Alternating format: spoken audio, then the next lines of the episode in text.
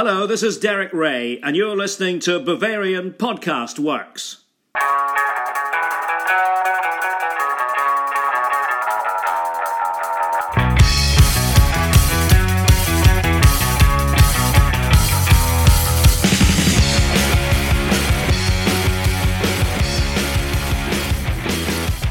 Hello and welcome to yet another episode of Bavarian Podcast Works. I am Jake Fenner. I am joined today by Tom Adams. It is the week of Thanksgiving, Tom. So, uh, how are you celebrating the holiday this week? Well, other than absolutely stuffing my face with turkey, mashed potatoes, the whole nine yards. Probably will be having some Weiss beer on the side, maybe a little bit of red wine. Who knows? It's a holiday. You got to go big or go home. Have some relatives and company coming up from Long Island. Uh, am for- being forced to do a five mile run on Thanksgiving morning. Not too happy about that, but we'll bang it out and make room for all of the overeating um, and drinking of Weiss beer. Um, Bayern Munich playing excellent football, so there's just all kinds of reasons to be happy. Hansi's at the wheel. Um, what are you doing for Thanksgiving? Uh, I usually have people coming over to my place. Uh, that's going to continue this year. Longtime family friends, uh, family as well, things of that nature. Uh, Thanksgiving's actually my favorite holiday. Uh, well, one, because it just centers around food and I'm a foodie, so I absolutely love it. But at the same time, I don't know. There's just like, there's hardly anything negative that that has a connotation with Thanksgiving. So I guess I kind of appreciate it. There's not like this like drag that sometimes Christmas has. But no, Thanksgiving it's just it's perfect. I absolutely love it. So yeah, one of the things I am absolutely thankful for is you guys, the listeners, and today we have a pretty good episode of the podcast. We will be going over Bayern's most recent Bundesliga win against Fortuna Dusseldorf first. Following that, we will be getting to the Champions League game against Red Star, and then we're going to go off about some Bayern Munich things that we are thankful for this year. But as I just mentioned, we are first going to start off with Bayern's barn burner against Fortuna Dusseldorf. There were four goals scored in this 4 0 win. Uh, Joshua Kimmich started it off, a shot from far outside of the box, going from right to left. Pavard let it run, and it went left side netting to open the scorebook up very early. Then in the 27th minute, Corentin Tolisso found a cross from Serge Gnabry, who uh, Coco rocketed it home, making it 2 nothing. And then Gnabry got one himself after Thomas Muller was able to pick up a ball after a mad scramble in the box, found an unmarked Serge who went ahead and cooked up a 3 0 halftime lead for Bayern Munich before Philippe Coutinho added an extra goal to the plate. Uh, Robert Lewandowski sent it back across, found a back heel from Muller to get to Coutinho. 4 0, the final score. Unfortunately, this does end Robert Lewandowski's goal scoring streak in the Bundesliga, but in the most recent game that Bayern played, which we will talk about later, he more than made up for it. So, Tom, what are your thoughts on Bayern's performance in this game, the teamwork, the passing, all of the above? One of the greatest things about this result for us is I even think it's safe to say that 4 0 perhaps even flattered Dusseldorf a bit. I mean, I think there's no disguising the fact that it was a, you know, complete dominance from Bayern, but it very well uh, could have been far more than four goals. And I believe Dusseldorf only registered a single shot on target. And I actually believe that was the first shot on target um, that Bayern have conceded, I guess you could say, conceded a shot on target since Hansi Flick has taken over. So that includes the Olympiacos Borussia Dortmund match, obviously Dusseldorf. And I just want to say, a lot of the elements that really came to fruition uh, in that Borussia Dortmund match that we were so dominant in were also on display in this performance uh, against Dusseldorf. You know, Manuel Neuer over the weekend after the win, uh, he was speaking specifically about some of the tactical changes that Hansi Flick um, has been working on since he's taken charge. You know, and that a lot of that has to do with those spaces in between the defensive line and the attacking line. You know, more specifically, uh, the defensive line and the midfield line. You know, so most often what we've seen, you know, obviously that uh, that altered back line that we've seen of Alphonso Davies at left back, David Alaba and Javi Martinez at center back, and Benjamin Benjamin Pavard on the right.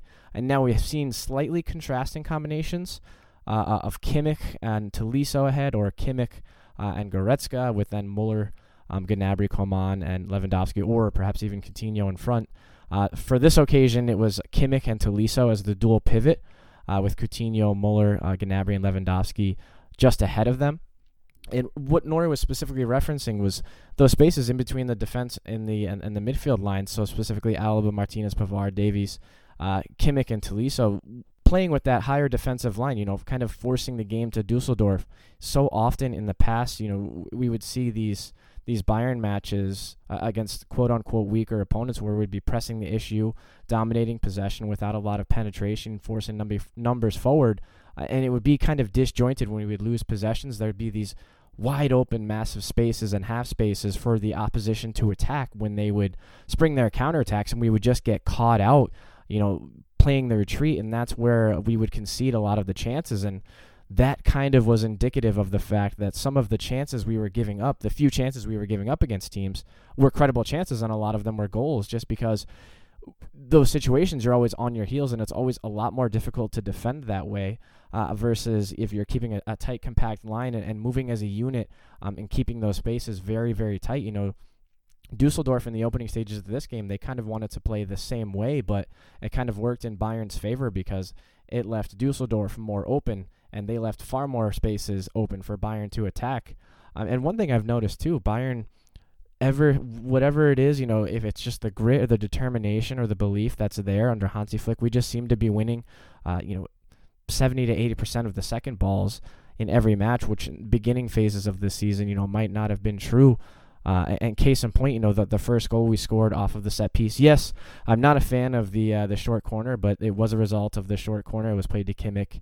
Uh, he whipped it in. Pavard made that that nice run, and you know, it looked like he may have got a touch on it, but uh, instant replays proved that he didn't, and that was Kimmich's goal. But just to kind of rewind a little bit, that that goal uh, came on the heels of Bayern Munich pressing Dusseldorf up high and forcing them to in a really bad uh, situation. And you know, I believe we had a cross that went in just before that that they had cleared, but it was just um, set a barometer for how the match was going to go. You know, suffocating Dusseldorf at the back, you know, and keeping that uh, that midfield and defensive line and those spaces in between so compact, so that when Dusseldorf did want to counterattack, there were just hardly any spaces for them to go into. And yes, I do believe that um, we might have been a little bit fortuitous uh, for the fact that Dusseldorf, when they did get forward, didn't really make the most of the chances. They had a lot of scoffed opportunities. As I mentioned, there was only that one shot on target that was registered, but you know, take nothing away from just the complete dominance uh, from Bayern and you know showing these tactical improvements and you know keeping them in place and you know uh, you know not collapsing even when there's personnel changes and you know, keeping the continuity and the consistency because that is going to be what makes us champions again if if that continues that way. Looking more statistically at this game, Bayern won possession 71-29. They led in shots uh, 17 to 13. As you mentioned, Dusseldorf only got one shot on goal off. Bayern had five. Uh, and then Dusseldorf committed more fouls than Bayern, but they also got a couple more corners than Bayern. And I'll point this out now, uh, and I want to get your thoughts on this. Uh, I'm a little like as much as I'm very happy, and this is not me saying that I dislike the form the team has been in at all. I don't want anybody to take it that way.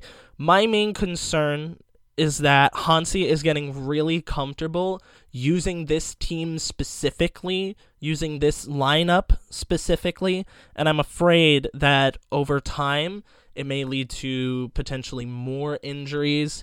It may lead to players getting super tired for bigger games and as I've mentioned before, this is the gauntlet time of the Hinrunde for Bayern. It's a tough couple of matchups in the league with a Champions League game at home against a Jose Mourinho led Tottenham, which is something that I never thought I would say out loud. Uh, on the cards, and I'm I'm a bit worried that if Hansi keeps this lineup the same way as it has been, um, we might run into those problems. What do you think about that, Tom? Yeah, absolutely. Just as you mentioned, and, and to look at it on the surface, so we've played uh, Olympiacos, yes, Borussia Dortmund and Der Klassiker, um, albeit with a uh, a Marco Reus and a Paco Alcacer starting from the bench, and you know probably a 65, 70 percent Jadon Sancho that wound up getting subbed off in the first half because of his injury problems, and then Fortuna Dusseldorf, and then obviously at the time we're recording Red Star Belgrade uh, earlier today. So we haven't exactly faced uh, the most lethal firepower by any means. Um, so looking at it, I would say Lewandowski and our and our attack. You know, there's nothing really wrong with that right now, and I I think we've shown. Um, the ability for Coutinho and Muller to coexist up on the front, whether it's sacrificing Coman or Gnabry in the starting lineup, uh, if it means playing Muller and Coutinho together. Uh, but where I would be more concerned when we do come up, as you mentioned, we are uh, coming up to a very difficult, hectic period in the end of our, our Hinrunde. We have uh, Bayer Leverkusen coming up this weekend, Borussia Mönchengladbach not too long after. Uh, so the real test, you know, will be that back line. Uh, what what many would consider to be, if you were to look at this at the beginning of the season on a on a on a team sheet for any given match, Alphonso Davies, Alaba, Javier Martinez, and Benjamin Pavard. You know, will that back line be the right answer when we do come up, you know, against those uh, those higher caliber opponents, so to speak, and uh, furthermore, when we do move on to the uh, knockout stages in the Champions League, especially if we get knocked, or excuse me, especially if we get drawn to face a, not a less favorable team, a team that's uh, you know been paying a lot better and that has a, a lethal attack. You know, would you trust this back line again? So one last thing I want to touch on before we head into a break: Dusseldorf are 16th in the league as of right now on 11 points. They have a tough stretch of fixtures as well. Their next five being at Hoffenheim, at Dortmund, at uh, home against Leipzig, at Augsburg, and then home against Union Berlin. And then just overall, the table is so unbelievable. The difference between first place and ninth place is six points. And in order for those that aren't keeping up, after the win, Bayern slid up to third. So it now goes Mönchengladbach, Leipzig, Munich, and then Freiburg, Schalke, Dortmund, Wolfsburg, Hoffenheim, and then ninth is Leverkusen. There are a couple of ties in there on points. Uh, Schalke and Freiburg are tied on points. Dortmund, Wolfsburg, and Hoffenheim have a three way tie on points, and then Bayern are tied with Leipzig, only behind on goal difference by three goals. So it's it's a topsy turvy end to this end run, uh, Tom. Who do you think now that we are going into the final five games by the end of this half of the season? Who do you think is going to be on top? well, I hope Bayern Munich, but you know, we obviously have that opportunity coming up to leapfrog Mönchengladbach and get three points and have them get zero. Uh, but I think realistically, uh, even though it's very tight, as you mentioned at the at the top of the table, I think that it's really going to be between one of the big three right now, either Mönchengladbach, Leipzig, uh, and Bayern. You know, Bayern have a do do have a very difficult schedule coming up. Uh, Leverkusen just put forth a strong performance in the Champions League, so they're going to be no flop. Uh, you know, Leipzig still have their Champions League fixture to play, and you know, looking at their fixtures remaining in the Hinrunde, it is kind of favorable. You know, they have Paderborn away, Hoffenheim at home, uh, Fortuna away, and then the one bogey match for them. No, I shouldn't say bogey, big match for them. Dortmund um, away uh, at the Westfalenstadion. Um, just before their second or their last match against Augsburg, you know, I do think of the big three teams, they do have, I guess, the easiest schedule in there, just with those two um, Champions League ties against there against Benfica and Lyon, respectively. Um, looking at Mönchengladbach schedule, other than us, taking a look, they have Freiburg at home, then or yes, Freiburg at home, then us at home, a clash in the Ist or a clash in the uh, Europa League, Wolfsburg, and then Paderborn, Hertha Berlin. So I would say on paper Leipzig do have the easiest schedule. I wouldn't be surprised to see them at top, but that is the realist in me, but the fan in me is saying Bayern are bang on form. We're going to take maximum points from the rest of the fixtures that we have in the Hinrunde. Bayern Munich on top. Yeah, I, I tend to agree. Like, of course, I want to say that Bayern Munich is going to be on top, and um, I will swallow my words about Kovac. Uh, I'm very impressed by Hansi Flick. I think he's done a really good job with the team. I think the team have really responded to him, which I would say is more than Niko had ever gotten. So I I'll I will defer on that one for the time being. I think he's done a very good job and he's been able to rally the team around him and they've done a great job listening to him and responding to him in kind. Um, so great job for him. I hope that Bayern are still on top or go top of the league. I think regardless, it's going to be a close race to the finish, both in the Hinrunde and the Rückrunde. So, yeah, we'll we'll just have to wait and see. We're going to take a very quick break, and when we come back, we'll go to our second after 90 minutes segment on the Champions League game against Red Star. Welcome back. And now we're going to discuss Bayern Munich's most recent game, their penultimate group stage game against Red Star from Belgrade. Now, there are a couple of statistics I want to throw out first. Bayern again won possession 71 29, really weirdly enough. They outshot Red Star 29 to 3. Shots on goal were 16 to 1. Corners were 14 to 1. If you hadn't seen this game, and those statistics don't scream an absolutely dominant Bayern performance, then I don't know what will. Maybe a 6 0 scoreline in favor of Bayern Munich, but this was just a this was just an absolute battering by the Bavarians. 14 minutes in, we have Leon Goretzka scoring a goal. Corner kick sent out wide, whipped back in by Coutinho to find the head of Leon Goretzka, who really took a nice header in on that one. And that made it 1 0. Now, there are two VAR decisions that I find a little weird. Um, the first was a one against Bayern, and then there was one against Red Star. Both, I think, should not have been called. Both of them were handballs. So, first, we're going to talk about uh, the not goal from Robert Lewandowski. The ball came down, it was a lofted cross of a pass uh, into the box to Corentin Tolisso. Uh, he had his hand by his side. The ball came down and hit his hand right next to his leg. It fell right in front of Lewandowski, and there was a goal.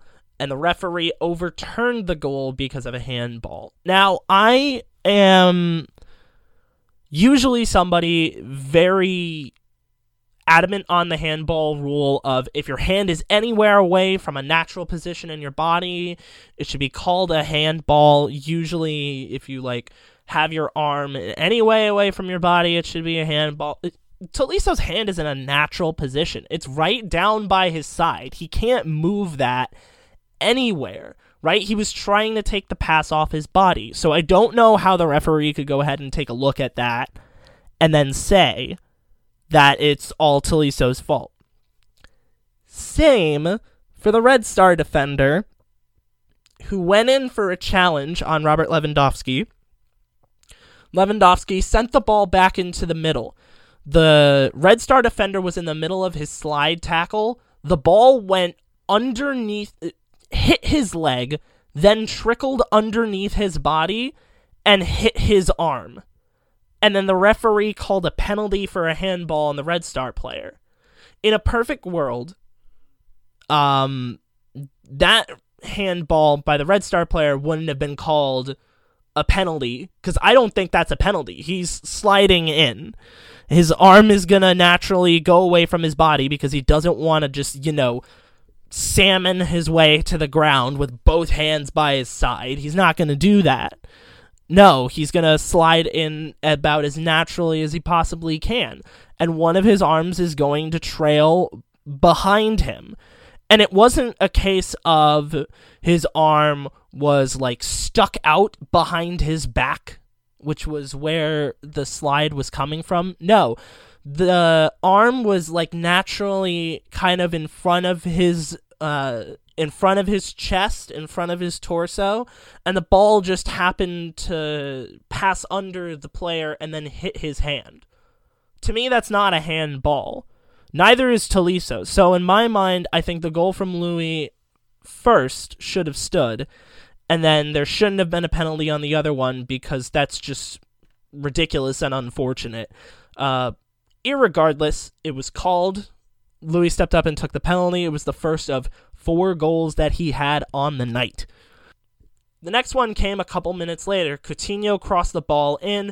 Corentin Tolisso took the header right in front of Lewy, and he kind of just like stomped at the ball and sent it home. And then four minutes later, Lewy made it a hat trick. Pavard sent in a cross, and Robert headed it home, barely staying in the left side netting. It was a beautiful looking goal. I recommend taking a look at it. And then his fourth goal came just three minutes later. He took a setup pass from a teammate. He was one on one with the goalkeeper, completely unmarked. The Red Star defense was abysmal tonight. They left so many people unmarked for good chances. It was ridiculous. He went right side, and that made it 5 0. And then Corentin Tolisso in the 89th minute received a pass from Perisic, slotted it right in for Coco. 6 0 is our final score.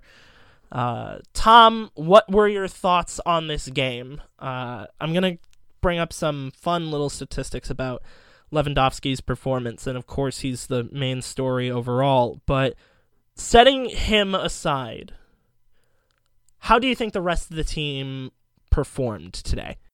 Well, yeah, I just want to start by saying, you know, going on to that uh, that first play, the Lewandowski goal that was ruled off or ruled out, I should say, because of Tolisso's handball. Yeah, the the new handball rule does it is quite harsh uh, on the attacking players. You know, it's it's just it kind of states that if a hand in any way, shape, or form affects you know a goal scoring opportunity or a goal scored that it's disallowed but you hate to see a goal you know i think it was a great long diagonal ball from jerome boateng uh, up uh, well i guess a quasi brilliant uh, chest down or or you know midsection down or layoff from Tolisso and then a very very fine finish after one touch from Lewandowski but I do agree with you. I, I don't like that rule, and I do agree also with the second one as very controversial. But looking at the overall balance of this game, I mean, if you were wanting to tune in to a Champions League match with the most aesthetically appealing football, this probably wasn't the, match that you wanted to watch on the night after, you know, with all of the other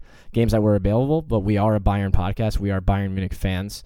Um, and We've made it four for four with Hansi Flick at the wheel. And one of the things that really stood out to me is that we were still able to apply the same tactics and play the same way we've been playing, especially since that Borussia Dortmund match, you know, with those tighter spaces, as Thomas Muller uh, and Manuel Neuer had alluded to over the weekend uh, referring to the Dusseldorf match, those tighter spaces in between uh, the defensive and the midfield lines, and playing with a higher defensive line and knowing when to utilize uh, that high press when our opposition, in this case Red Star Belgrade, uh, are in possession. Which, let's be honest, you know Red Star did not have very much uh, possession in this match, so we were able to strike a good balance uh, between dominating possession, you know, suffocating them in their own area when they were trying to play out of the back, which uh, for them was a very risky game to be playing. Uh, and, and, the point I want to make, we were able to still do that with making three changes. You know, we finally saw Thiago Alcantara start his first match under Hansi Flick. Uh, Leon Goretzka came in. Tolisso was in the middle. Uh, Coutinho started. So Muller, uh, Kimmich, and Gnabry were all given a rest. They had quite a minute, quite a few minutes uh, under their belts with the uh, the run of fixtures that Bayern had had, and it was good to see that that didn't affect the ebb and flow and the you know the gale that we've had since uh, Hansi Flick has taken charge, and in particular since that Dortmund match, because I would say the Olympiacos match was probably uh, the match of the four since he's taken over where he perhaps didn't play uh, the best. You know, it was it was the first match in charge. I think every single match has been a progression from there, uh, and just another you know, few things. Pavard has another one who's really impressed impressed me. I think he does a really good job when he does bomb forward to do the sensible thing, you know, taking the cross when it's there. I believe it was him who sent in that cross for Lewandowski's, I think it was his third goal, the header you had mentioned from the near post that tucked into the bottom left corner. For me, he's someone that always just seems to make the right decision in the attacking third, and it's just something I've really kept a close eye on in the past four matches. You know, he knows when to cross it in, play that first time cross, uh, and not take too many touches on the ball before crossing it. cough, cough. Kingsley Coman, cough, cough. but um, he's just a guy I've really had my eye on. In addition to Alphonso Davies on the other side, you know, I, I think in in the same respect as Pavard, he's been one of the most impressive players uh, in the squad as of as of late. Um, and I did forget to mention as well that there was another defensive change in this. You know, Alaba was given some rest. Uh, Jerome Boateng came in, so that was another piece you wanted to look at. You know, will the defense remain as stable?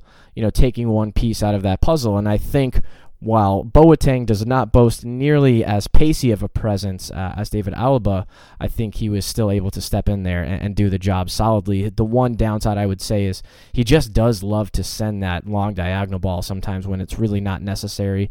Uh, one of them did almost lead to a goal today, but you know, with the harsh handball rule, Tolisso uh, was I guess rightfully under the new laws of the uh, the handball rule in the attacking third, that goal was ruled out taking away Lewandowski's uh, brilliant finish.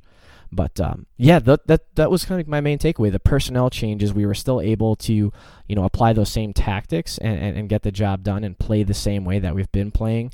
Coutinho was another guy. I thought he was given a lot of freedom today. I, I noticed a lot of interchanging the flanks or inter- interchanging, dropping in behind Lewandowski, coming just as deep as Goretzka, Goretzka, excuse me, and uh, Thiago. You know, and really getting in those spaces to to you know be his most creative self, which is where he is the most effective.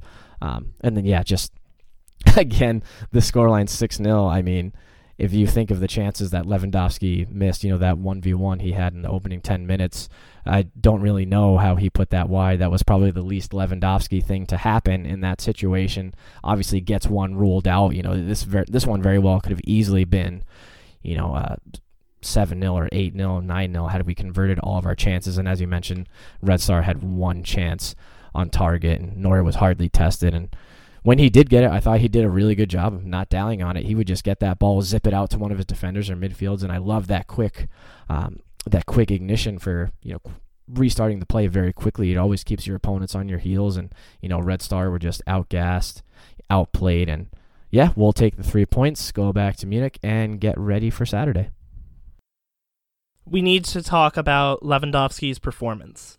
Absolutely.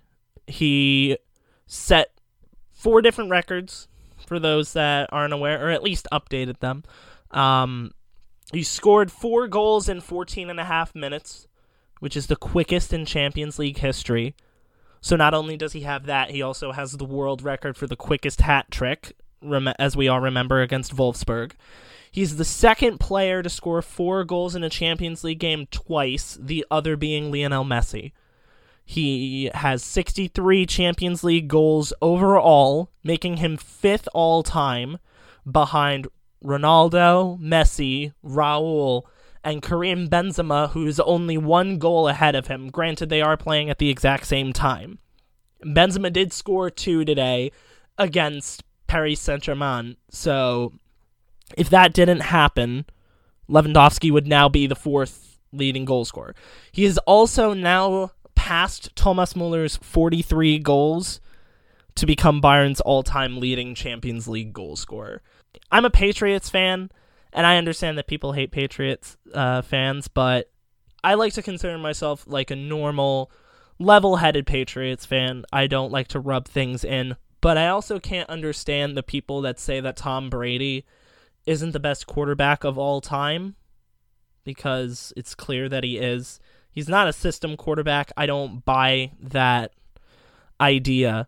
Similarly, I can't buy the logic that Robert Lewandowski isn't the best number nine in the world right now.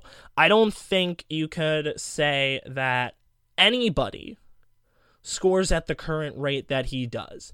Um, he's just he's just been absolutely phenomenal. The question that a lot of people have been bringing up has been the Ballon d'Or uh, question, the Ballon d'Or race. Logically, the top three uh, this year, it could be argued by some people, are Lionel Messi and Ronaldo, as almost always, with the addition of Virgil van Dijk. Would you replace any of those in that top three with Robert Lewandowski and who? I'm gonna let you be the one to get all of the fans angry because I have a I have a sinking I have not a sinking I have a small feeling that I know who you would take out of all of that. So I just I wanna I want you to be the one to fall on this sword, Tom, and I apologize to you in advance for that one. Yeah, I mean that was kind of like getting uh setting up for failure, you know. But the one thing I would say about Lewandowski, uh, it's so hard to leave any of those guys out. Um, even yeah, I mean, it's I think it's clear and obvious that the majority of folks that listen to this podcast and are part of the community, they're also aware that I'm a massive Liverpool supporter. In addition uh, to Bayern Munich, um, but not only for the sake of that, but just for the sake that the last time the Ballon d'Or was won by a defender was, I believe, 2006 by Fabio Cannavaro uh, after he won the World Cup with Italy. I believe he was with Juventus at the time. You know, that just kind of is an understatement as to, you know, a lot of the relative biases that people. I didn't. Even, I shouldn't even say that people say that that kind of do exist. You know, in the the runnings for this award and you know how many years has it been either Cristiano Ronaldo or Lionel Messi but uh, as much as I try and think about you know even think daring removing one of those two guys from the runnings it's just you know like well Ronaldo uh, was one of the key pieces in Portugal winning the UEFA Nations League. You know maybe he hasn't been playing as well or been getting off to the numbers and the glory that he was after when he decided to move to Juventus.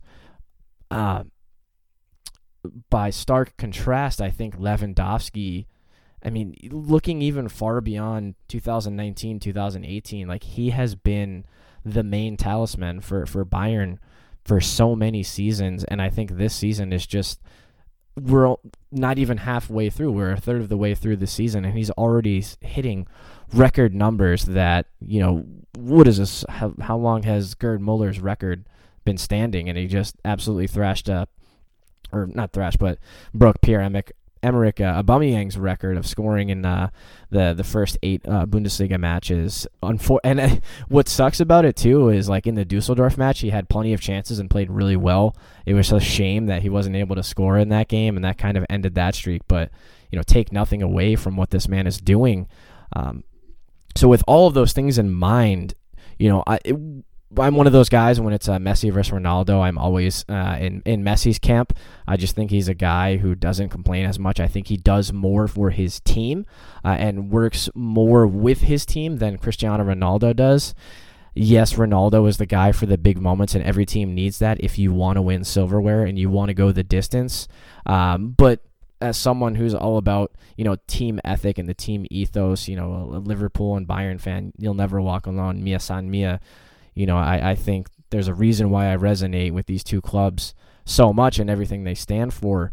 I'm always in, in Camp Messi. So for me, I would be that guy who would say, CR7, you know, see you later. And what was it also? It was, um, he, what was it recently? I didn't like it. I thought it was a very low class move. Was it the FIFA Best Awards where he was nominated and knew he didn't get something and he didn't even show up and he posted a picture of himself like like hanging out with his son like kind of saying like oh you know I'm not involved in this so I don't have time for it like whatever.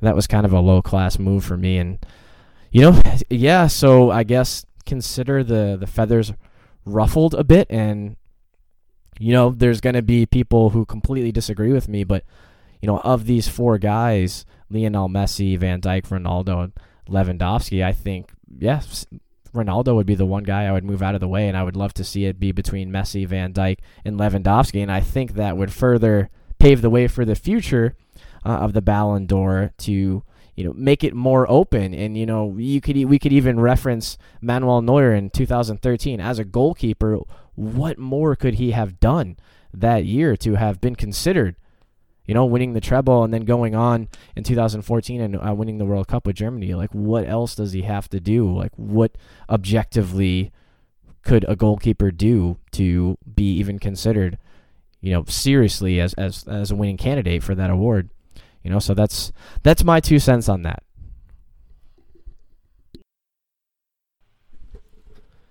So, currently taking a look at the Champions League table as it currently stands, we have PSG, Bayern, Man City, Juventus, and Barcelona who have already clinched their top spots in their respective groups. There are currently battles for the top spot between Liverpool and Napoli, as well as Leipzig and Lyon, but there are also a couple of battles for survival between Bayer Leverkusen and Atleti, Dortmund and Inter, as well as Shakhtar and Dinamo Zagreb. And in addition to that, there's a massive battle going on in Group H between Ajax Valencia and Chelsea, all three of which have the potential to either get completely knocked out or advance. So, as it currently stands, Valencia are in second in that group. And as it currently stands, the teams that Bayern have the potential to face, eliminating Tottenham because they're going to come second in the group, eliminating Dortmund from that possibility because right now Inter Milan are ahead of them, but that could all change if Dortmund can be able to get a win against Slavia Prague. Inter could lose to Barcelona. Bayern has the potential to face Real Madrid, Shakhtar, Atletico Madrid, Napoli, Lyon, Valencia, and Inter Milan. So, as much as winning the group may have been great, it's not that easy of a road ahead for Bayern considering the remaining teams that could come in second place in this league. Like to be perfectly honest, I really hope that Dortmund don't make it for the reason being if Dortmund is in, it increases the odds that Bayern could face what I consider an unfavorable draw, which would be Inter, Atletico, or Real. And I know that you're thinking, well, if Dortmund is in, that eliminates Inter Milan. And that's true, but I would rather have Inter in there because I think they're they're on the lower end of teams that I would consider unfavorable draws. The two teams I just really don't want to play are Atletico Madrid and Real. Because regardless of how poorly Real have been playing recently, I don't want another situation of shitty refereeing at the Bernabéu to cost us the next round of the Champions League. And if we face the facts with Dortmund out it'll lower the odds that we have to play either of the teams from Madrid. And that's the way that I look at it. So we're going to take a break, and when we come back, we will talk about some things that we're thankful for. Welcome back, everybody. And uh, yeah, I just wanted to say thank you for listening. As I mentioned off the top of the show, uh, for those that aren't in America, it is uh, American Thanksgiving this week, uh, and it's one of my favorite holidays. And like I mentioned, I am thankful for all of you for helping us grow this podcast as much as we had. So, right before we headed out, I thought it would be a good idea to at least read off what we were list off three things that we were thankful for from a Bayern Munich standpoint. So Tom, why don't you go ahead and tell me what you were thankful for from uh, from Bayern Munich? Well, going off of the theme of Lewandowski having one of the most insane seasons of his career on the heels of scoring four goals in the Champions League, Uh, people are gonna love this one. Some people may be familiar with it, some might not. But I have to say, I'm thankful for Anna Lewandowska and the whole dessert before dinner meal plan because that stuff works. And if, Robert Lewandowski is any barometer of how that diet plan works, then the thing is a godsend. So basically, what happens is, you know, Anna Lewandowska, a lot of you might know, is karate expert and also a, a nutrition expert. And what she does is she'll have him eat, you know, those sweets uh, before dinner. It all has to do with the the breakdown of the car- carbohydrates, both uh, complex and non-complex, and it works for him. He, she helps him stay in optimal uh, shape, and I know she helps him reduce like blue screen time hours before bed, so he can get optimal rest. Um, so you know, behind every great man is an even better woman. So shout out to you, Anna Lewandowski, your diet plans and everything that you do uh, for Robert Lewandowski, and in turn Bayern Munich. She definitely deserves one of the biggest shout outs. Uh, one of the other things, um, this is more pertinent to just us, Bavarian uh, Podcast Works and Bavarian Football Works as a whole. Um, I just want to say I am very thankful for sometimes the creativity and the hilarity that ensues um, amongst our Slack channel, which is basically just the application we use to communicate with one another uh, as contributors and writers, both for the podcast and for the, the blog itself uh, a couple months ago, we just really, really got into the fact that a lot of the players' names on our squad, you know, have an easy play on words. And I believe it was you, Jake. You actually wound up writing the piece because we had so many good ones, most of which uh, came from you, where we would basically just hashtag the names. You know, just to give you a few, you know, Manuel Neuer, we had hashtag Neuer gonna give you up. it's now or Neuer, Sven Ulreich, every little thing is gonna be all right. um, one of mine I think was pretty pretty fly for a my guy for Lars Lucas my Benjamin Pavard hashtag all about the Benjamin. Um, one of Phil Quinn's uh, David Alaba. David Alaba hashtag Alaba uh uh and then yours all about that bass.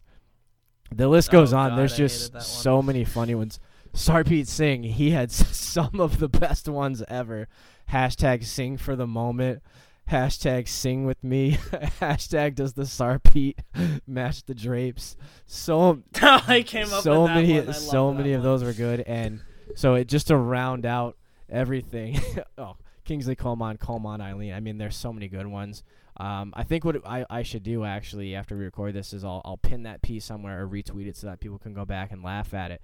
Is i'm just thankful for some of the hilarious moments that we have uh, on our slack channel. You know not everyone uh, who's a part of bfw or who reads us is a part of the community will get a chance to see that because it's a you know a closed application that we use to communicate but sometimes it gets really funny in there as you know as as serious as we get for scheduling pieces and you know floating sources about. And you know doing our business there are some hilarious moments and some of them when i'm checking the app at work just make me burst out laughing and that was one of those days so jake i got to thank you for being the spearhead behind that and everyone else at the bfw channel for for uh, I don't even know how that started. I feel like somebody was like responding about somebody's hashtag and it was something like really weird and then I came up with another weird one and that just got the ball rolling, but regardless whichever one it was, that that was just a fun day. It was just nothing but us coming up with these random oh. hashtags for hours, and we had to make some Yeah, kind of post One about hundred it. for couldn't let that context. It, it went on for like by. hours, and then the laughter just kept going and going.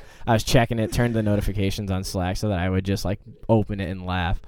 I just, just scrolled down. I forgot we did like Yeah, Love like it ha- ones. Do you believe in life after Yeah, love? Love hurts. love is a battlefield. Crazy in love. I will always love you.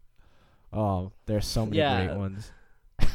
Yeah. That started on like a Wednesday morning. Like I was walking out of class when that one started, and Uh. then like my Wednesdays are really long. And by the time I had finished with my classes, like later that day at like five o'clock, we were still coming up with with hashtags. Like it just kept going on and on. But that that one was definitely one of the uh, one of the better uh, better things that we had done. Over, Uli, over Uli, the Uli, last Uli year at rocking everywhere for Uli Hoeneß. No. is hilarious. That was like Yeah. middle or like freshman year of high school. That that Bubba Sparxxx song came out. Hootie booty booty booty rocking everywhere. It's, it it's it classic. It's an absolute classic. Oh man, good times. I'm very thankful, and to more moments that will uh, continue that way. What's your third? My What's your uh, third thing you're thankful for? my third and last, you know, that I think everyone right now is happy for is just Hansi's at the wheel. Just the incredible job that Hansi Flick has done. And, and part of what I want to say with this, too, you know, recently he was speaking after the, the Dusseldorf match because if people recall, uh, Karl-Heinz Rummenigge and uh, Uli Hoeneß had said earlier, um, I believe it was in between the Olympiacos and Dortmund matches, that uh, there's a good chance that Bayern might have their new long-term manager by the time the Dusseldorf match rolls around, and obviously that hasn't taken place. And you know, the press were asking Hansi Flick, you know, about how he feels the, about the uh, the future, about how he feels about remaining manager until Christmas, and he just simply said, "Look, I'm here. I've made the tactical changes. I've spoken with the players. I've gotten them to believe in everything, and I think that's shown that everyone in the squad believes in what he's trying to instill and." you know the the tactics that he's putting forth and more importantly he said he's just enjoying the here and now. So i don't know if this is just going to be a honeymoon period if we're going to have a new manager by the time christmas rolls around or by the time the Rückrunde starts or if it's going to be you know next summer but just enjoying this ride while it lasts you know it's very very good.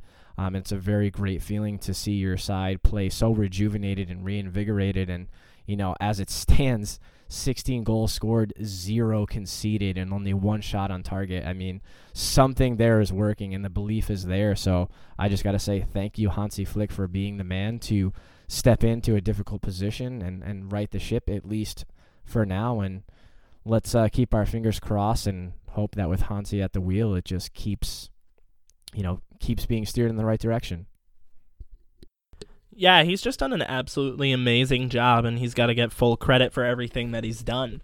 Uh, so the three things that I'm thankful for. Uh, w- the first one is ESPN taking over the Bundesliga next season. Like, thank God. Uh, I was funny enough. I was actually at ESPN today because I am home and I'm living in Connecticut, uh, and I was talking to uh, to one of the producers, and he had mentioned how excited he was to be taking on the Bundesliga. And my hope is that uh, ESPN is able to dedicate the resources and the money to really kind of give the Bundesliga the attention and the care that it deserves being a big league. And he had asked uh, my uh, my friend at ESPN who works in the soccer division, who I had been talking to. He kind of just asked me like, "What do you think uh, would make us better than Fox?" And I said, "You just need to put in the effort." Right? And that's not to say that people at Fox did not care about the Bundesliga. That's not to say that whatsoever, but it kind of seemed clear on screen that either the chemistry was off or just some something was off and the people there didn't really care too much about the Bundesliga, which was sad from my standpoint, right? Going from GolTV where we never saw a Bundesliga game to Fox was a big step and I just wish it got more attention in that regard and it got more funds and was taken better care of than than it was. So my hope is that ESPN will do that.